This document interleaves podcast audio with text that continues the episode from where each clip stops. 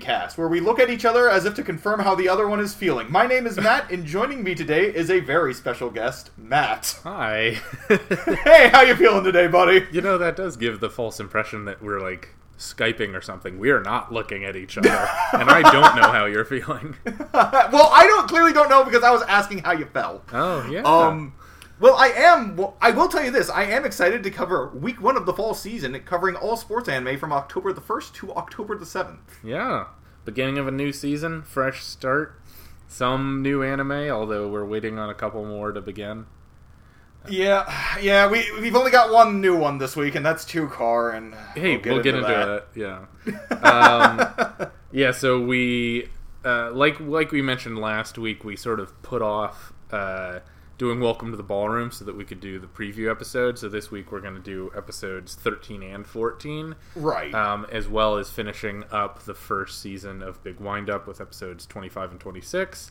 And we were kind of debating since this is a, a little bit of a catch up episode, but we decided we were going to include the uh, first episode of Two Car because it did premiere yesterday. And, you know, we're going to have to talk about it eventually, so we might as well get started. yeah. No point putting it off. yeah. Yeah, so uh, I have a question for you, Matt. Oh, okay. Well, let's have it. All right, so th- this question comes from Matt Ely, and he is me. And uh, and if you want to hear questions from someone other than us, you can email us at coachingcast at gmail.com, or we can just keep doing this. It's cool. Um, Matt, I feel like our questions, uh, even the ones that we've been asking each other, have been too focused on like anime or sports or sports anime. Well, it is the theme of our podcast. Yeah. Um, and I feel like I wanna I wanna get to know you on a deeper level. So Okay. so I'm gonna ask a, a really important question. I, I I hope you have a well thought out answer to it. Um, well, I'm just hearing it now, so clearly I will. right. uh, Matt, what's your Yes? favorite flavor? Oh, uh, so when you say flavor, do you mean like flavoring or like like like I guess for example like in like candy flavoring? Yeah, it doesn't. Or- It doesn't have to be like an artificial flavor, but like a flavor that could potentially apply to multiple foods. So this isn't like any one food, but like a Okay. flavor that you can identify across multiple foods. Um, well, And you can define that however you want. so the, my easy answer would be for like candy flavoring, uh, in which I would probably say, uh, I I have a kind of torn between lemon and orange. Mm. Uh, those are probably my two favorites. Uh, I guess I just really like citrus because when I think about it as well, it's like I also like lime flavored stuff. So yeah, pretty much anything citrus would be my probable go to. Uh, just for like condiments, I would say I would go peanut butter. Oh wow. Dude, I love peanut butter. I throw peanut butter on generally everything. The only way I can even choke down a lot of vegetables if I is if I just drench them in veg in like peanut butter. Well, I'm sure that doesn't cancel out anything. So Well, no, I I'd like to think that it doesn't. Eh, I don't know that for certain, but yeah. uh, but yeah, no, I throw peanut butter on. I mean, I throw peanut butter all the time on like my on like ice cream. I Ah. do. I put it You're on. Yeah, uh, I had a friend who showed me the uh, the peanut butter and bologna sandwich, which I was fond of for a brief period of time. I could still probably eat those today, but I choose not to. Yeah. Fair enough. Um, so, what about you? yeah. Well, first off, I want to say, guess what flavor I cannot abide. Well, I know you hate chocolate. Chocolate's up there. Chocolate's probably number one. Chocolate is number one. It's my least favorite. But peanut butter is probably in the top three. oh, really? Yeah, no, I can't stand peanut butter. I think it's disgusting. I mean, I avoid it at all costs. Well, I, you know that is interesting because I, I think that's a real difference between the two of us because you've, you know, I've always really liked processed foods. I would say like I eat so much garbage. I'm trying to get better at it, Yeah. but you know, you've always been a little bit more naturalistic in your foods. I would say. Well, I mean, like a lot of the credit for that isn't mine. It's just sort of like circumstantial, you know. But like, also, it was just the fact that I've hated candy since I was three. Right. like, like I mean, uh, so in terms of candy flavor, like I as a kid I chose I, I, I said I didn't want to go trick or treating not because I thought it was scary or anything. It was because I didn't want people to give me candy. Like- I remember that. Like you always seem to enjoy. You kind of like the costume aspect of it just a little Yeah. bit. I remember, Yeah. but yeah, you were never big on. uh You were never really big on like the candy portion of Well, it. Well, yeah, because so- I would just have to get rid of it all, and that's the thing. When we did Halloween stuff at school, everyone wanted to hang out with me for one day because they knew I would give away everything, um, and I didn't. I didn't like the pressure and the sense of like the artificiality of those relationships. So, That's fair. I, you know, it's funny too that you managed to uh, take in that much as a child. As I think. I'm probably uh, reading into it a little bit as an adult, but I just knew I didn't. I didn't like uh, the existence of candy. Um, yeah, as far as flavors themselves, kind of like you described, I think I'd go with citrus flavor generally. If, if I, although I, I think if I had to pick one, I'd say strawberry because you know when it comes to ice cream, it's like, oh, what what am I going to get? It's strawberry, and I have to be convinced to get anything else. Sort of like everything else is an alternative to strawberry. So it's funny because, like, in terms of just like pure fruit flavorings, I would actually put strawberry pretty close down to like the bottom for Oh, me. wow. Like, I don't like strawberry pretty much at all. Um. So yeah, two polar opposites in this regard. Yeah, we are just I don't know how we get along. Um, that was probably like more of an answer than I expected really or wanted. anyone wanted, but oh well. Well, we'll leave a timestamp so people can skip this long question. Hey, that's cool. Um, but I do appreciate it. I, I didn't I didn't know those things about you, so it's good to know. Fair enough. All right, do you want to tell me about Welcome to the Ballroom? Yeah, sure. Uh, so we're gonna start with episode thirteen. So this is actually like two weeks ago, as we kind of mentioned before. Uh, so kind of, you know, a little bit later. Anyway, so this episode was about uh, Tatara's classmate that he ran into at the competition, uh, Chinatsu Chinatsu Hiyama. Uh, as it turns out, she has been. She's a. She doesn't really like to dance for unknown reasons, but she is a huge fangirl fangirl of the Sengoku Hongo partnership. Uh, and throughout the episode, we see her kind of struggling to get to like dance with Fujita or Tatara a little bit. Uh, she kind of need she, but eventually she sort of relinquishes. She doesn't even like without even realizing that uh, Hongo is there, as we discover. Uh, she's the one that Chinatsu is really a big fan of. They try dancing for just a little bit. How uh, cannot seem to be a proper lead for her. Uh, they end up uh, switching positions and they end up doing a lot better just during practice. And that's kind of where the episode ends with uh, Tatara realizing that Chinatsu, like, that he has not been a very good lead for pretty much the entirety of his dancing career. Yeah. Um, so overall, I generally enjoyed this episode. Oh yeah. like, I mean, it was better than the average episode from the first part. Yeah, from like the first half, basically. Like, I, I, I- Chinatsu, the introduction of Chinatsu has been kind of welcome because it's kind of nice to see somebody. Because like you watch this entire like this entire series, everybody has kind of babied Tatara a little bit. Like nobody has real. It's kind of like he was almost sort of a cute novelty, eh, but you know he had his thing with Mako that kind of went a couple like. I I still maintain that they made a better coupling than uh, Gaju, Gaju and Mako, but Sure. it, there was still kind of this element of like Mako was clearly the more experienced one, and you know, like food, like Tatara was still kind of, you know, everything was getting explained to him, and here it's kind of nice to have somebody who's not like.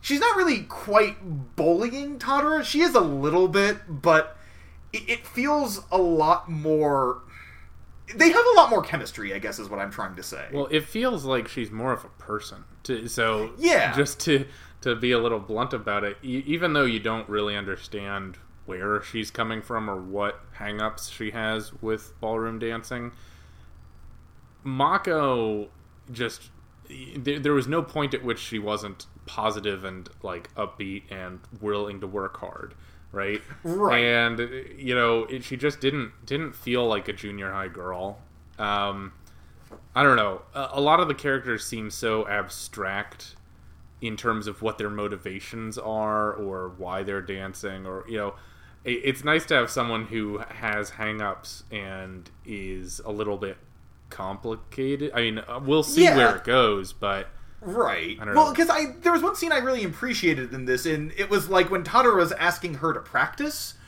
and she was like, and you know, she kind of storms off initially, and she just sort of has this pause after she walks away, and she's like, "What are you doing? Yeah. Like, clearly you want to do this It's like you clearly want to do this. Just go with him one time.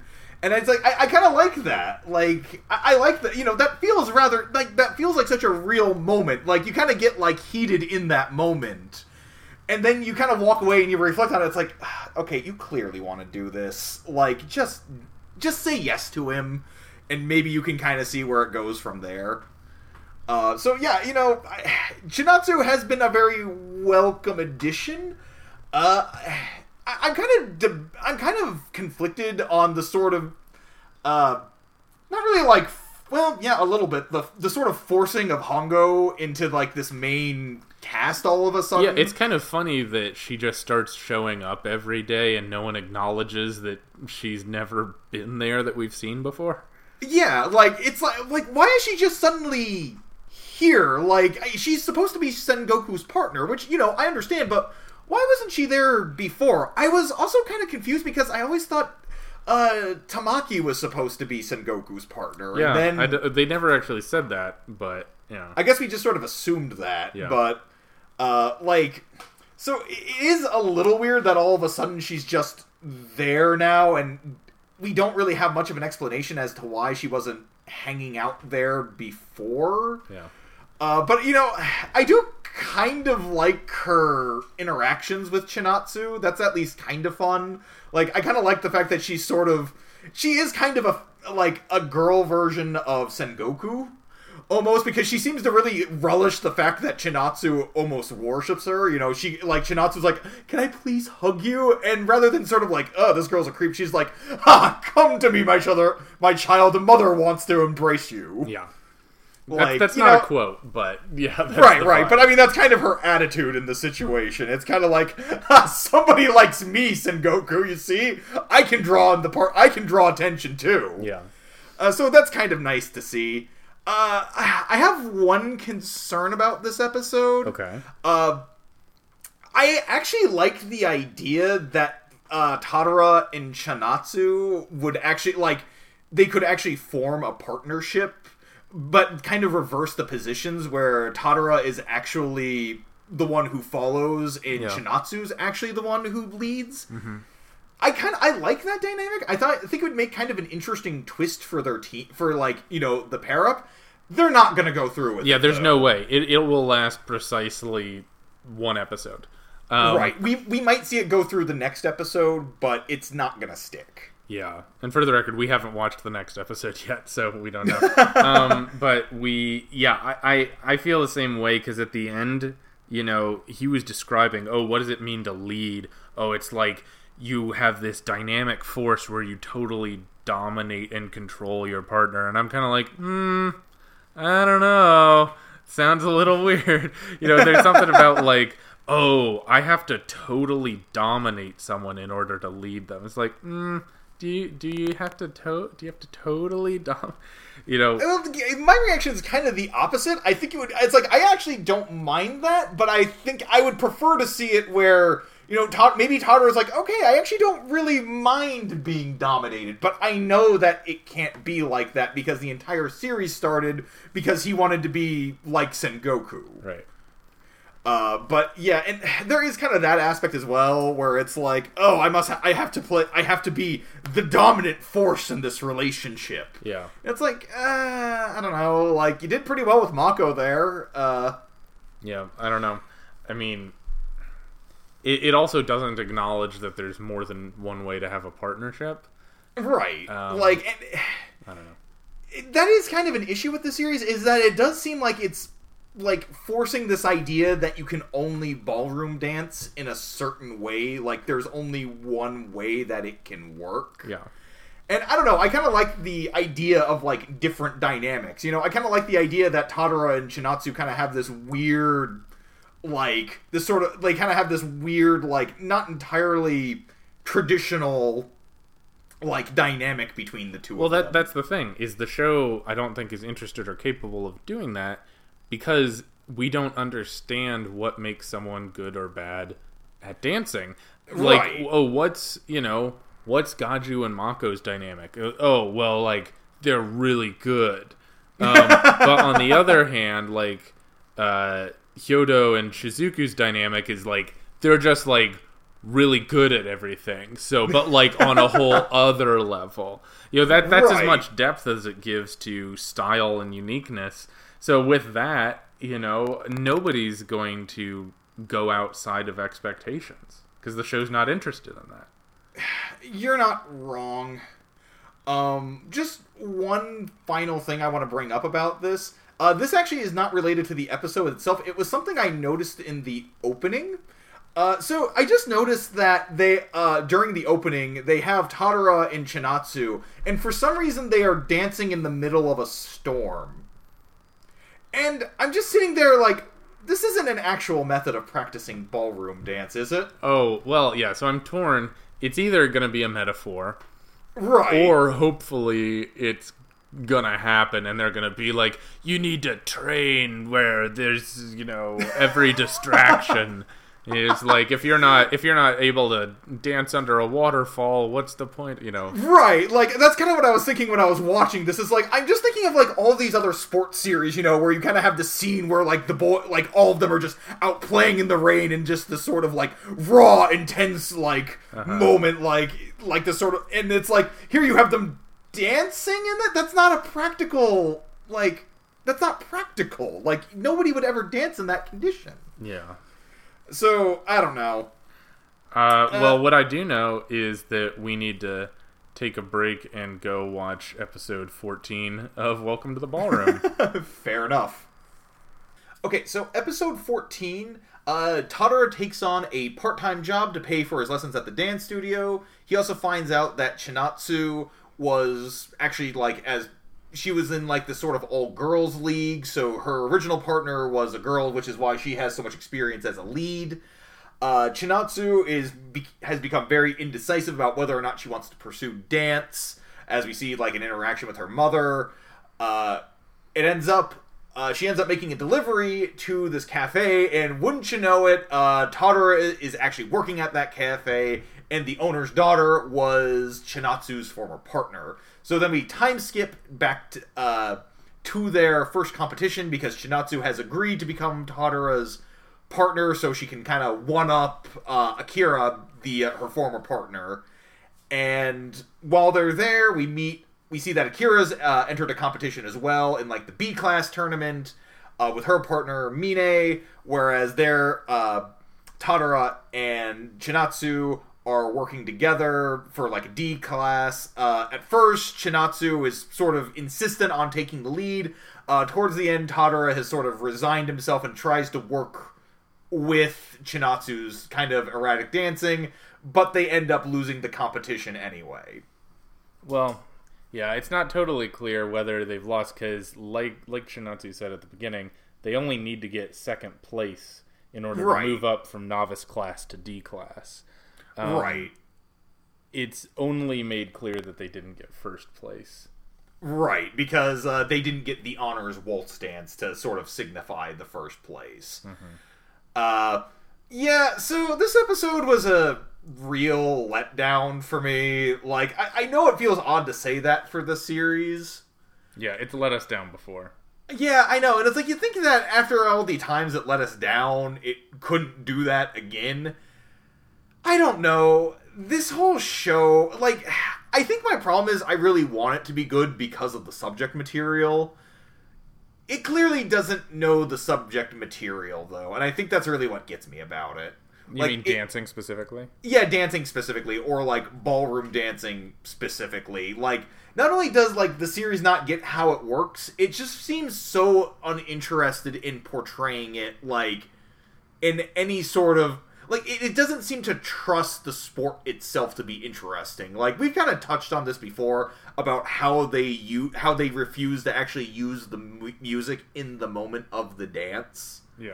like the music that they'd actually be dancing to, and it's like they always replace it with just like this sort of stock music that you know that they've written because you know it's like they want to really pump you up with this, but it clearly doesn't fit up to what they're doing because all they can really do is you know you can only angle these bodies so many times before you're like okay we get it Yeah. um It was al- That- it was also a little weird. They have this back and forth where Totoro really resents the fact that he's not leading in his couple, and so he gets he gets frustrated with Chinatsu because she's kind of doing her own thing and not following his lead. So on the final dance, he re- just without telling her and without communicating anything, he refuses to start dancing and he just waits for her to make a move so that he can let her do whatever she wants. He's like, "Fine, I'll just adapt to you if you're not going to let me lead." And I'm not sure if that's progressive of saying like, "Oh, we're going to have a partnership where no one person leads or follows," or if it's him just being a jerk and saying like, "Well, if you're not to like do things my way, then I'm not to help you." Yeah, and I don't. I think the problem with this is that it's clear that they don't want you to like like think that this is like a good idea. Effectively, Exactly. I mean, because so at the end of the episode, they have Marisa, who's Kyoto's mom, come back and uh, basically accuse Totoro of relying on his partners to do all the work for him. So clearly, it's saying, okay, this situation is not going to last, even though. Like we said for episode 13, there's a possibility of them redefining what normal looks like and being able to grow based on having a unique style. Uh, and the show is telling you, no, that's bad. Why would why would a girl lead? That's weird. Stop it. Yeah, kind of. And like it's not interesting to see this. You know, I'm kind of more interested in this weird style that they have than actually I don't really care that if Tatara like takes the lead. Like that's not an interesting development to me. Mm-hmm. Like I would kind of prefer it if he sort of stayed, you know, he kind of found some sort of solace in who he was and in their dancing style. Mm-hmm. Instead, it's just like, no, Totoro, you need to man up. You know, you need to be like, you know, you got to be in control of all these situations because, you know, a man takes their fate, you know, kind of steps into their own destiny. I don't know. Like, it's It- just. Yeah, it, it was it was silly. It was also silly that uh, Chinatsu's former partner Aki, um, Yeah. is now magically moved up to B class, so she's you know one of the more advanced couples in the country. Um, and that her partner has a giant scar down his face because he's evil. Which I don't know. I'm actually kind of amused by that. Like I'm kind Oh, of. no, I'm I, actually. I like it, but like I'm kind of way more interested in finding out about this. I'm assuming like Yakuza dancer, yeah, sure. um, or like or how they're going to trust justify. It's like, oh no, he's not Yakuza. He's just had an accident, and it's like it's clear that he's supposed to be some sort of violent criminal. Uh, I, I don't know. I'm just. I, I'm also just really let down by the fact that Tatara is just so happens to be working in the cafe. where yeah, where- where exactly where Chinatsu's partner just so happens to work and she just so happens to make a delivery. like just the level of like you can kind of play off you like you occasionally can play off a coincidence like one coincidence Yeah, that was everything. It was also the coincidence of the conversation because immediately after um, Tatara found out that Aki was a dancer, she was like, "Yes." And I'm trying to find a new partner, and it's hard. And then right after she says that, Chinatsu walks in, and she's like, "There she is, my former partner." You know, like as it, and there's no reason to believe that that was coordinated. It's just like, oh, what a what excellent timing. We were just talking about you. It's like, Yeah, why? like- why do it that way? it's like this is this is a show that seems so determined to take the least interesting path possible like it keeps setting up kind of interesting ideas or you know sort of interesting plot threads that it could go in but it always resolves them in just the most blase, least dynamic means possible. Like mm-hmm. it, it doesn't really seem to care whether or not we're really that enraptured. It keeps thinking like like it feels like the series thinks that the only thing that can really draw you in is the sort of like look at this crazy angle that they're at now. Look how flashy this is. And it's like, okay guys, we've we've seen this. And I'm Yeah. I, you know, I kind of this series feels very claustrophobic almost. Like I feel uncomfortable watching it just because because we get so many just close-ups of like people's faces reacting to things. Yeah. And it's like just pull it back a little bit. Pull like it back have, and show a full dance. Like Yeah. that's the thing. This show will never let them do an entire dance sequence without being interrupted or having a flashback or having a slow pause or a slow pan over people reacting to it. But that's that's all people want. You make a show about dancing and people want to see dancing and they're like, "Oh no, no, no. You you don't want to see dancing. You want to see people observing dancing and then thinking about it and having memories related to it off screen." You know? Right, which I mean, I guess that's kind of how a lot of sports series work. But I, I think the problem with dan- like, okay, so I'm gonna make another comparison to like, I, like All Out, for example, because that is kind of the same structure you get in like a like a battle uh, shown in like All Out, Yeah. where you know they uh, characters make a single action, somebody reacts to it and kind of thinks back on it. The difference is that the movements in rugby feel a lot more dynamic. You know, you can have characters in different poses believably, or, you know, there's different strategies you can, you know, have in rugby, or just like different abilities in welcome to the ballroom. It's always just like ah now I'm, we're gonna strike this pose. And again like they do have different poses but you don't really have any context for what makes it any different like from another type of pose so it just it just sort of falls flat all the time Yeah. Yep, it falls flat all the time. Boy, if that isn't a good uh, summary of this show so far, I don't know what is.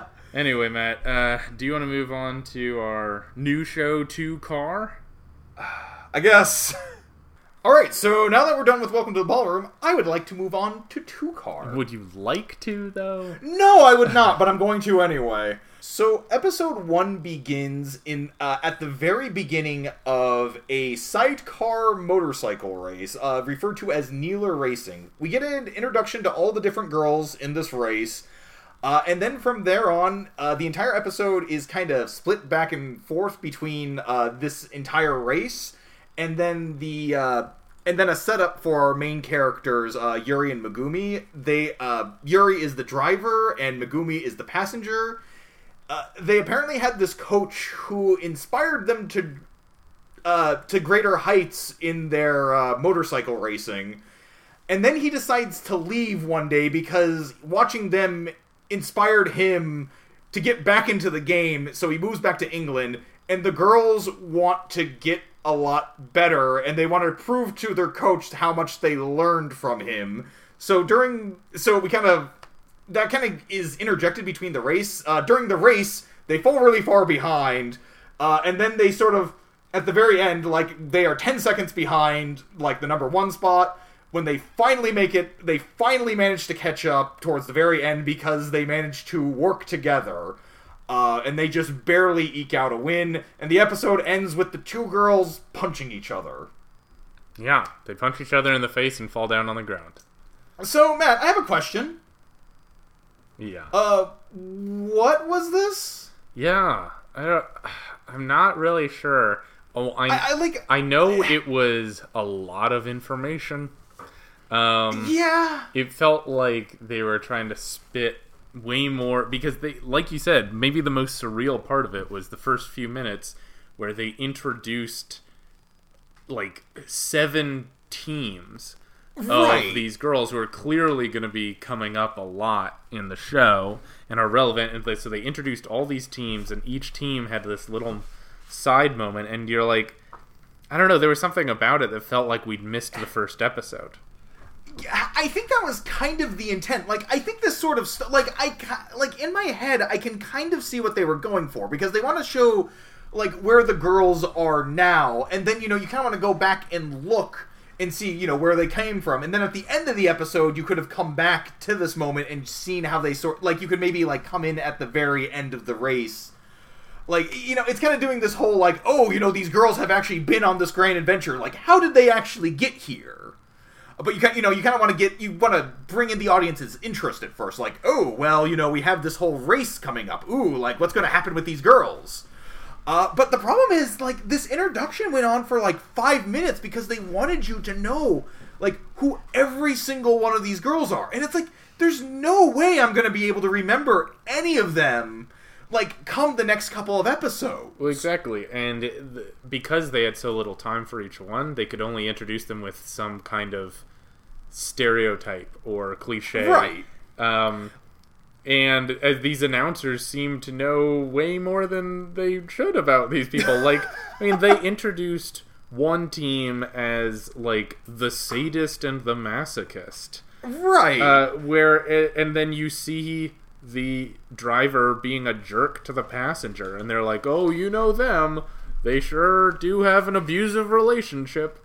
Um, I, I don't know. It was uh, it was odd. like I, I get because it's like and here's the real here's the biggest biggest issue I have with this show like from this first episode I don't have any idea like I don't have any sense of what the two main characters are like all I gathered was that they don't like each other But also they do.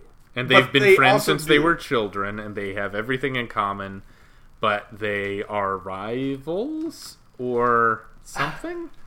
like that's what I don't get. Like I, they really should have spent this first episode just building up the girls Yeah. essentially. Like they really just need to build up this team. You know how this partnership works out. Like I don't even mind the fact that they have this sort of faceless coach that they never actually show. Yeah. Well, yeah, that, I mean, we should take a moment there. Why is it that well, yeah, so why is it so they have this adult coach who we assume is a teacher at the school but we don't actually know. Um who is shown only in flashbacks where he would ride with these girls and every time he was on screen they would like cut under his face so that you could never see what he looked like so pres- preserve some mystery or something. Um and he would go and he would uh, when he was with yuri he would be the passenger. And so he's like leaning all over her in order to shift Right. the weight just perfectly. And she's just like oh he knows me so well. He's such a good passenger. And then he drives megumi and he's like she's like oh he's compensating for my mistakes. He knows my style so well. And they have a scene where both girls like write him notes and ask to meet him outside and the implication is that they're meeting there to like confess to him. Yeah. and they're you know 16 or 17 and Yeah, so I think I can see the direction you're going with this. So I think the reason that they don't show the guy's face is because they want the viewer to kind of self insert themselves into him. Like, oh oh, was that not what you were going for? Uh, mm, I, I think that that connects partly. My guess was just that, like, somewhere along the line, they decided that they were making this show for people who never want to see a man in it. Right, right. Like, and that's fair too. Like, because you'll notice, like in shows like Minami Kamakura, there are no boys in that show. Yeah, they do, like, Like- they might show up in the background, but basically there are no men in the world. Yeah, there are basically no men. And, you know, whatever, that's fine. I don't care, but it's clear that the reason why they don't want boys in these shows is because they don't because they want this whole li- like looking in on the girl's world sort of thing. Like it and when you don't show the guy's head, it kind of oh, and the fact that these girls are so into this guy without ever actually showing him, it kind of adds this element of like you're this guy, mm-hmm. like you can be this guy. So just imagine yourself in this position, and that's what's a little creepy about it. Um, Yeah. As for yeah. the only thing I can think of as to why they chose to interject this stuff, like have this incredibly bizarre like back and forth between like the present and the past. I kind of got the sense they were trying to add more depth than what was actually there. Yeah. It, because like cutting it like that gives it this illusion that it's the sort like it's like no no it's not the it's not this creepy pandering piece. No there's like this sort of interplay. Like we get to watch the girls like see where they learn these abilities that help them get through this like horrible ordeal. You know they get to reflect on their past. But like what like the cuts happen almost randomly between the present and the past. Mm-hmm. Like there's no real connection between any of the scenes Yeah. like for when they decide to do it it's just suddenly like oh we're looking back at the past now we're gonna we're looking back at like them reminiscing about when that time their coach showed them how to ride even better they're looking back on that time when they first met their coach and like, it's stuff- I think I think the strangest thing for me is they just punched each other at the end. like they just punched each other in the face and then the reaction of all the other characters was basically like, "Oh, well, you know them. Uh, that's just how they." I'm like, "Is that how they are?" Like I've seen no evidence of that Right. being how they are. They had a scene where they specifically proved to these characters that they were very similar and were friends. Um, right But they're angry because of Coach? I don't know. like uh, i guess what they're trying to do what they're trying to show is like yes they can get together when you know when it really counts but when it's over you know they at their very core they still don't seem to like each other very much. Except that goes against what they were saying in the first place because they're saying at their core they actually do like each other. So yeah, the show can't make up its mind.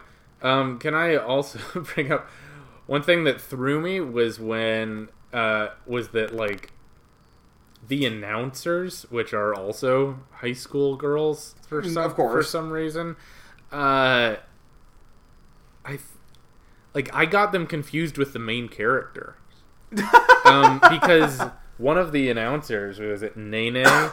Uh, Right. looks almost exactly like Yuri. It's just that she has a Oh. ponytail instead of having her hair down, and they also Right. have like the si- similar personality and way of expressing themselves. And so, like, I got confused because you have the upbeat, lighter-haired girl and the sort of quieter analytical girl with black hair. And but that's the exact same dynamic as the main characters and they go to the same school. So i'm like why make the same set of characters twice? Yeah, I think not only that, but on their main team, we also have we have two completely other characters there, uh, Sugumi and Hibari. I don't even know what role they play. Yeah, they're on the team. Some Yeah. somehow Sugumi is like their senpai, but she doesn't actually do anything except comment Riley, you know? Right, like she, I get, like she, like both her and Hibari have like cameras. Like Sugumi had like a video camera, so I guess they're there to do some analysis. I guess. But uh, yeah, we have no way of knowing. So uh, yeah, I, I I don't understand why the show didn't start small and then introduce people instead of introducing every character you'll ever meet and then Right. just throwing them in and having them react and saying like, "Oh well, you know Kanae Kawamoto. That's how she would react to this." And you're like, "No, I don't know her. I don't know why she would react like that. That's weird and a non sequitur." Like the only thing I can think of is the reason why they did this. They know that they don't have anything for the show. They're just hoping that like if they throw enough stereo Yes. like stereotypical girls of different types at you, you'll stick Right. around to like wait for the goth Lolita episode. yes, yes, exactly, exactly. They're they're throwing everything at the wall right now because they know they have crap Yeah. to go on. and so what they're going to do is they want to get the mer- the merchandising started now. Yeah. strike while it's still hot and you're still curious and you see like oh i like that girl i think i'm gonna buy like my keychain of her and just have that dangling with all my other like keychains i don't know i, I don't actually profess to know what people actually do with them Right. um, but you know I, I i think that's what they're going for here they're just they're, they're taking the shotgun approach Yeah. That's not a, that's not a bad theory. Um We'll see if they get a little smaller or if they just keep going with chaos and unknowability. next time. I, I almost want them to do chaos. oh yeah, I want to see chaos. I want to see a show that maintains this level of direction the whole way. Yeah, just like complete and utter confusion for what anything in this series is actually about because they're trying to hide the fact that this is because when it comes right down to it, it's not an interesting story. Oh no. Like it's literally just the girls had a coach, the coach inspired them to race. That's it. Yeah. Like it inspired them. Like he inspired them to greater heights, and apparently watching them race inspired him To move to England. to move to England and keep racing. Yeah. So I, I don't know. The, la- the last Uh, thing the last thing I want to say about the show and we do need to move on is that like how funny is it that their little island is the mecca of Neeler racing in Japan because they have no speed limits? like that's the reason I'm like, well, why don't they have speed limits? But why is that a thing? Yeah, like why would you have an island with no speed limits? I'm like, well, yeah, I guess that would happen, but, But- are we not going to acknowledge like what happens when you have an entire island with no speed limits and everyone Well, I don't know. Not only that, but you also have to wonder, like, why does that actually make a difference? Because you're not going to have any sort of speed limit, like on the ra- on a racetrack anyway. Yeah, it's just so you can practice. This, but that, like, but that's, anywhere? But at the same time, all the other teams were from off the island. So only the main characters actually live on the island. Right, like, and I guess I understand why that makes them sort of the favorites because they're the only ones who know the race course. So unless they're going around to different race courses, But they weren't the favorites because they started in last. Well, I thought be- I thought they were the favorite. I thought that's why they started them in last. That's, Well, no, I don't know. because you like. I mean, I assume it's like with pole position, right? I don't know how they determine that, but usually the highest ranked person starts first. In, Okay. like in NASCAR or IndyCar racing. Okay, I guess that's fair. I guess I was. I'm sorry. I guess I was just thinking of Mario Kart. So, um, Wait, but in Mario Kart, if you win the race, you start first too. Yeah, I know. I was just thinking about how you start in Mario Kart. You know what? It doesn't matter. Okay. Uh, Yeah, we need to talk about something else. yeah, let's talk about Big Wind Up. okay. Okay. Okay, big wind up episode 25. So this is sort of the denouement of the game against Tosei. Um, it starts off with uh, Mihashi, who is homesick from the Sports Fest, which happened to be the, the next day at school. A bunch of the guys decide that they want to go over and see Mihashi during the lunch period because he lives nearby, and he said he was having curry and Tajima was hungry. Um, so they head over to go visit him for a while. Um, Mihashi, meanwhile, is kind of intimidated by the fact that Abe came over because he's still feeling guilty about getting yelled at by Abe, and he feels like he almost cost the team the game. Um, they end up having uh, some conversations about Abe realizing that he yells at Mihashi too much and that you know he doesn't really have as good of a relationship with Mihashi as the rest of the team does. Um, and by the end, uh, the the team sort of comes around and affirms how much Mihashi helped them win and that they couldn't have done it without him, and they give him some notes from the rest of the team uh, to validate like how important he is to them. Right. Um, so I guess my big takeaway from this episode, uh, I, I thought it was kind of interesting, or uh, honestly a little bit funny as well. Like they won the game, and all Mihashi can think about is I gave up four runs. Well, right, yeah. I mean, it's that he he's convinced that he is still selfish and unwilling to be a team player and just obsessed with being a pitcher and that like there's something wrong with him and that he hurt the team by being himself. Um, Right. What I like about it is that oh, okay, like destructive thoughts don't just go away. You know, Right. Uh, he is still unwilling to believe that he is a value, valuable member of the team, um, Right. and that didn't just disappear because they won a game. Right. It also kind of highlights just how strange of a personality Mihashi actually has. Like, uh, you know, even in that, like, I can have some kind of negative thoughts about myself at sometimes, but Sure. even then, it's like you are really putting the carriage before the horse here, Mihashi. Like you're not even like it's almost as if though the fact that they went up against the strongest team in the or like the most like like they went up against like the best team in the district or like in the entire tournament and they won. Yeah. And it's like he can't even process that. Like the only thing he can think of, the only thing he can obsess on is the fa- is just like this one minor conflict he had with Abe. Well, the, but that's the thing is what what what was interesting to me was that he's clearly built up Abe to the place where he respects him so much that getting yelled at by Abe or getting critiqued by Abe is something that really scares him. Um, so Right. more more than anything, he wants to prove himself to Abe, and he doesn't want to let him down. And so the fact that he did, that's that's the thing that's throwing him off. So Right. to him, you know, having Abe mad at him is almost as bad as losing. He's used to losing, but he really just doesn't want, you know, his his partner to hate him.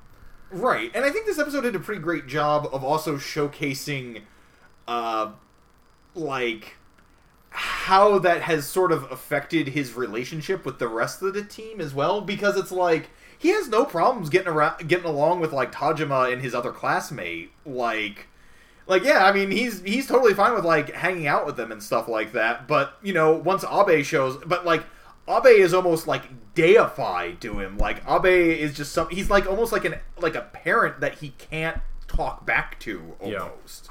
Like that he's just so desperate to please. Meanwhile, Abe like it was a little bit lower key, but I thought it was kind of funny that he like he can't admit that he also desperately wants Mihashi's attention. Well, almost. yeah, and that's the thing is he's also afraid that Abe, that Mihashi hates him. So they're both Right. like silently overthinking things and worrying that the other person doesn't like them.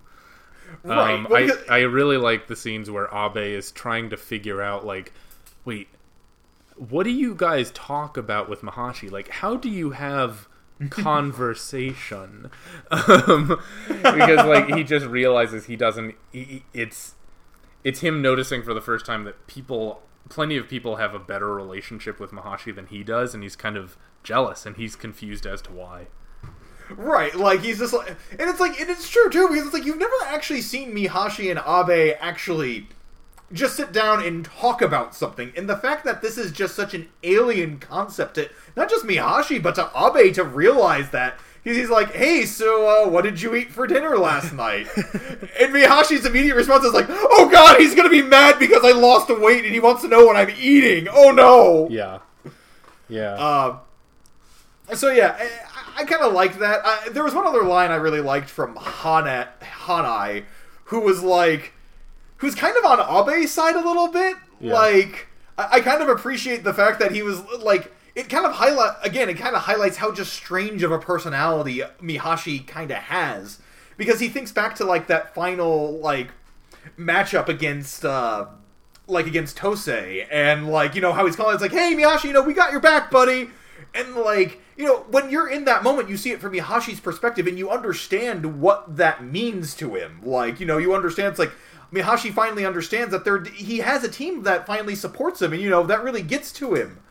To Hanai, it's just like I was just saying whatever you know I would say to anybody else in that position. You know, this is I thought that's just sort of something you're supposed to say to your teammates. You know, like, and he's just there taking it so ear like so seriously, and it's like, God, I kind of understand why Abe is get so frustrated with him all the time. He doesn't act like a person. Yeah. Yeah, no, that, was, Oh. that was funny. I think I think he said, "Man, if I'd known him at junior high, I'd probably pick on him too."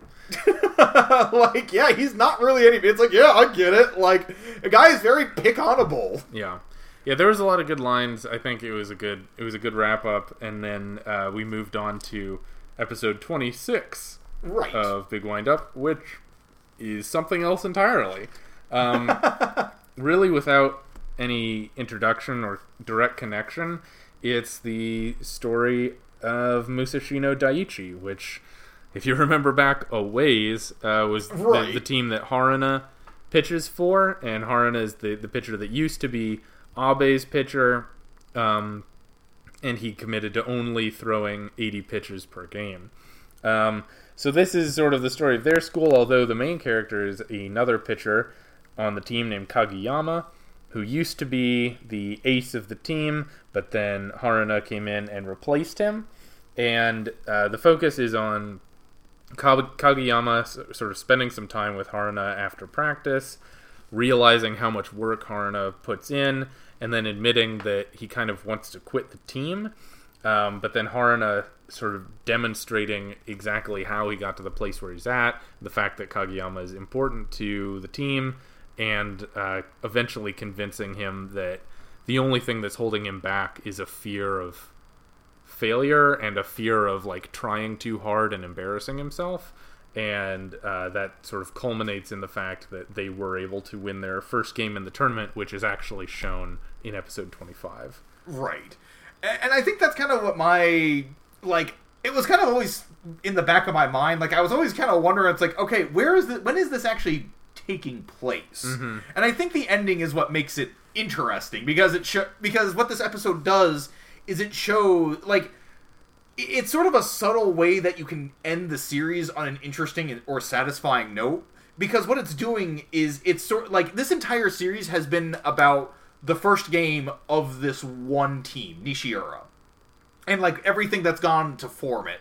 The final episode completely takes us out of that and it's an entirely different team and when you ending on that like basically them entering their first game, it sort of establishes every single team in this story, in this like in this tournament, they all have their own story, Mhm. effectively. Like like it's not just Nishiura's story. Like Musashino has so much that's been making them like, you know, they have this whole dramatic backstory themselves, you know, they have this whole history. Everybody on their team has a history. Everybody has their own lives, their own backgrounds and what kind of brought them to that point. It's it's not really one of those things that's like terribly original for a sports anime. Like I, you know, I've seen this in a lot of different stories, but I, I think what I like about it is just how naturally and you know that this is kind of brought into the story without actually like beating you over the head with it. Yeah, and my my assumption is that they they know where the source material is going with it, and Right. that this is they're being introduced because in the near future Nishiura is probably going to play them. So you want a little more background on who these people are. You know, Right. with as much time as we spent with Tosei, we never really got to see where they came from, and I think that would have probably been helpful to see more of their personal background to understand what their motivations were, wh- why why the characters acted the way they did. And so the fact that you get that with some of the core characters um, from Musashino Daiichi was cool. Um, I also just liked it, it, even though it will probably tie into the second season. I I liked the story as a standalone, um, just Right. of like how easy it is. It, it, it, for, for me, it was basically a story of how easy it is to convince yourself that you are not capable of something because you're Right. afraid of working hard. And um, you're afraid of, like, well, if I work hard and I still fail, then people will laugh at me or like that that'll be embarrassing like if i if i if i know if i'm not sure that i can be good at it why work hard because i'm just going to look like a fool um, and so that that was sort of interesting to see that logic challenged and addressed directly by someone who'd sort of been through that and come out the other side Right. Which is interesting too because you never really got that sense from Haruna in the past. what do you mean Like, well, just because like Haruna always seemed like he was so overly confident. Yeah. Like when he was like working, like you really kind of like when you heard about it from Abe's perspective, you really got the sense that you know Haruna was just the sort of he was so full of himself because he clearly had this natural talent, you know, and that's why he was limiting his pitch count. This episode also kind of humanized Haruna to me in a way. I mean, he was already pretty well humanized, but you kind of understood why he was so concerned about his pitch count now. Like.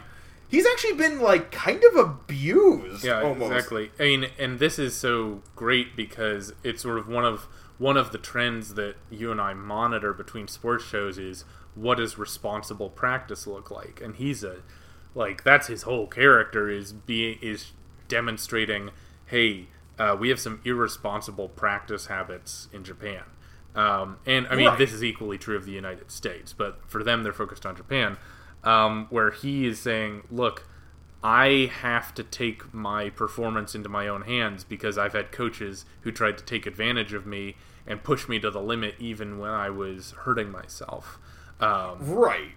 Like, like what really drove that home for me too is like the fact that like this coach even took like he took him to his own like a personal friend who was a doctor, Yeah. and basically told him what he you know like basically like almost like this conspiracy almost like oh no you're fine. See look I'll, I'll take you to my to like this doctor I know and he'll tell you that you're doing fine and that it's just growing pains. Like you'll be fine. And it's like no Haruna ended up going to like a real doctor and it was not like not he wa- not that the guy wasn't a real doctor but you know he goes to like a different doctor who's unassociated with the situation. It's like you have torn a ligament in your knee. Yeah. like you need rest mm-hmm. And it's like the fact that the coach would even go that far to basically just completely mislead his own, like his own athlete. Yeah. No, I agree. It was it was good to see them built up. I am really excited to see them more in the next season. I think the last thing I want to say about this is I was kind of I was really not looking forward to this episode because the only thing I remembered about it or misremembered about it from when I watched it years ago was in my ma- in my brain it was a story about Mihoshi. um, I think maybe even when I was watching it, I probably didn't even follow what was going on well enough that I earnestly thought it was a story about Mihoshi. Um, right. Because I, I don't know Musashino, Mihoshi, they could I could see them blending together. And Yeah. I, all I remember was like, oh yeah, that was weird and disconnected and disappointing. But now when I watch it, I'm like, oh, what a great standalone story! What a great setup! Like it, it was really earnestly fun to watch on its own. Right, and because it's kind of funny too, because I had the same, I had kind of the same reaction.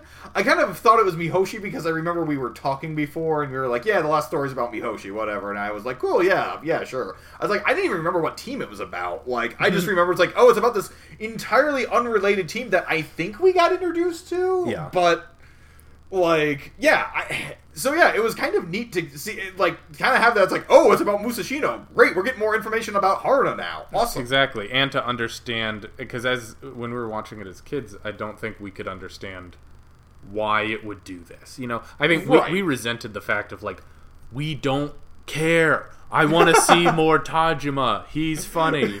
Um, so we couldn't possibly understand any justification for showcasing another team, and Right. that I think that frustrated us and it threw us off. So uh, it is also interesting though that we are more willing to like invest ourselves into this episode because we are watching this now with the knowledge that there is season two. I think that's true too because it is a weird way to end a show. Right. Like it, it's kind of a strange place to leave it off at if you don't already know that there's more coming. Yeah. So That's true.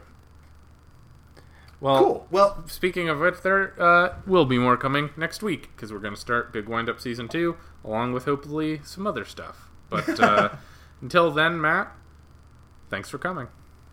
Thank you. Our logo design is by James Ratcliffe. The theme music is Fly High by Burnout Syndromes, covered and performed by Luke Bartka. You can follow Cast on Facebook, YouTube, and Twitter, and our email is koshiancast at gmail.com. Make sure to subscribe, rate, and review. We will be back next week with the best and worst from the world of sports anime, and until then, keep training.